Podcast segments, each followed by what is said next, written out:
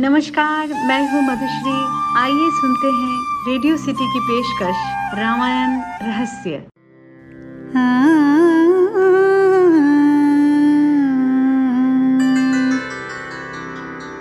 आदि राम आदिराम, तपवनादिगमनम्, हत्यामृगं काञ्चनम्। वैदेहिहरणं जटायुमरणं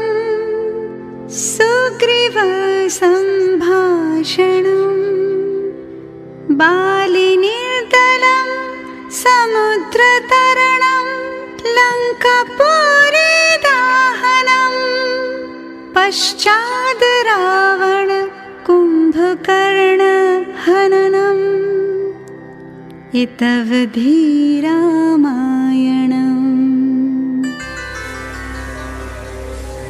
रामायण की लीला त्रिदेव द्वारा मनुष्यों के जीवन में कर्तव्य प्रेम नैतिकता लोक कल्याण और समाज व्यवस्था की स्थापना हेतु किया गया। क्योंकि रामायण मानव जीवन के उद्धार के लिए भगवान विष्णु का मानवीय रूप था इसीलिए उसे रामचरित्र मानस कहा जाता है। राम और हनुमान पहली बार ऋषि मुख पर्वत पर मिले जहाँ सुग्रीव और उनके साथी रहते थे। मैं तो जड़मती वानर ठहरा। प्रभु को पहचानने में देर हो गई। किंतु श्री राम तो सर्वज्ञ हैं। इन्होंने अपने अनादि भक्त हनुमान को पहचानने में इतनी देर क्यों कर दी? प्रभु, अपने स्वामी वानर राज सुग्रीव के आदेश से आपका भेद जानने के लिए मुझे अपना भेष बदलना पड़ा। मुझे क्षमा करें। आप दोनों का महाराज सुग्रीव से मिलने का अर्थ है उनका भाग्योदय होना। जितनी आवश्यकता आपको उनकी है, उतनी ही आवश्यकता उनको आपकी है। हनुमान किशकिंदा के राजा सुग्रीव की वानर सेना के मंत्री थे।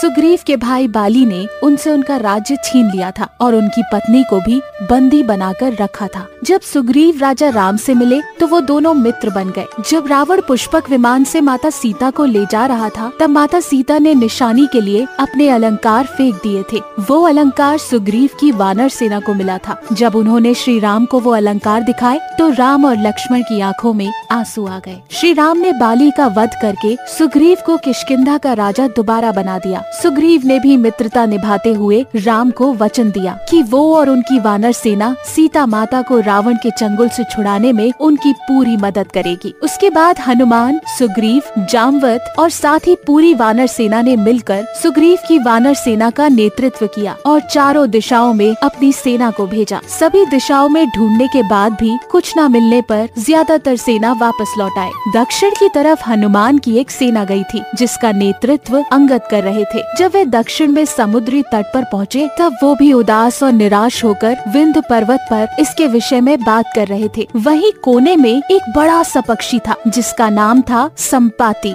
ये बूढ़ा पक्षी संपाति जटायु का भाई था। संपाति ने वानरों को बताया कि असुर रावण ने सीता का अपहरण किया है, और उसी दक्षिणी समुद्र के दूसरी ओर उसका राज्य है। जामवत ने हनुमान की सभी शक्तियों को ध्यान दिलाते हुए ये कहा, हे हनुमान, तुम श्रापवश अपनी शक्ति को भूल गए हो।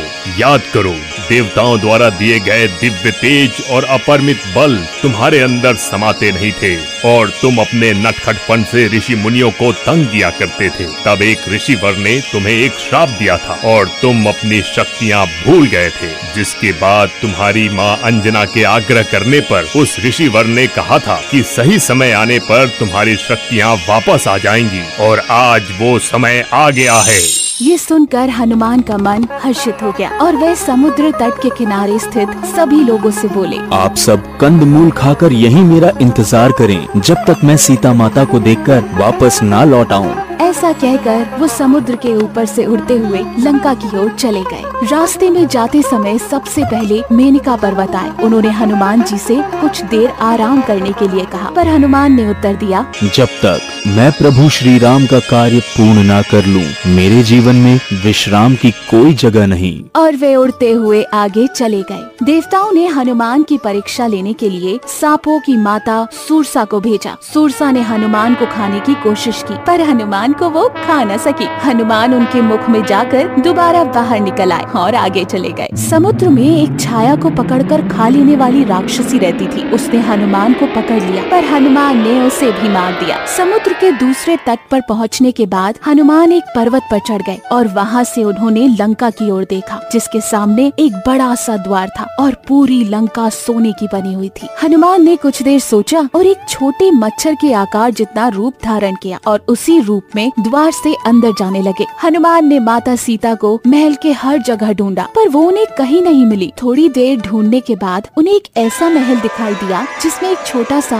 राम का मंदिर था और एक छोटा सा तुलसी का पौधा भी। हनुमान जी ये देखकर अचंभे में पड़ गए और उन्हें ये जानने की इच्छा हुई कि आखिर ऐसा कौन है जो इन असुरों के बीच श्री राम का भक्त है। ये जानने के लिए हनुमान ने एक ब्राह्मण का रूप धारण किया और उन्हें पुकारा। विभीषण अपने महल से बाहर निकले और जब उन्होंने हनुमान को देखा तो वो बोले हे महापुरुष आपको देखकर मेरे मन में अत्यंत सुख मिल रहा है। क्या आप स्वयं श्री राम हैं? आप कौन हैं? मैं रावण का भाई विभीषण हूँ। ये सुनकर हनुमान अपने असली रूप में आए और श्री रामचंद्र जी के विषय में सभी बातें विभीषण को बताई। विभीषण ने निवेदन किया हे पवन पुत्र मुझे एक बार श्री राम से मिलवा दो। जिस पर हनुमान ने उत्तर दिया। मैं प्रभु श्री राम जी से ज़रूर मिलवा दूँगा परंतु पहले मुझे ये बताएँ कि मैं जानकी माता से कैसे मिल सकता हूँ। अब सुनते हैं इंडिया के टॉप टेन माइथोलॉजिकल ऑथर्स में से एक, नीलेश कुमार अग्रवाल जी को। नमस्कार। मेरा नाम नीलेश कुमार अग्रवाल है। अभी आपने किशकिंदा कांड को सुना। अब मैं आपको इससे जुड़ी कुछ बातें बताता हूँ। पद्म पुराण के सृष्टि खंड के अनुसार राजा दंड ने भार्गव मुनि के आश्रम के पास गुरु शुक्राचार्य की सुंदर पुत्री अर्जा को देख कामबाण से पीड़ित होकर बलपूर्वक उस कन्या के साथ भोग किया। अर्जा ने जब यह बात अपने पिता गुरु शुक्राचार्य को बताई तो उन्होंने क्रोधित होकर राजा दंड को श्राप दिया कि उसका देश, सेना और वाहन सहित नष्ट हो जाएगा। महर्षि के श्राप अनुसार राजा दंड का समूचा राज्य एक सप्ताह के भीतर जलकर नष्ट हो गया, तब से वह विशाल वन दंडकारण्य वन कहलाता है। रामचरित्र मानस के अनुसार, बाली ने अपने भाई सुग्रीव को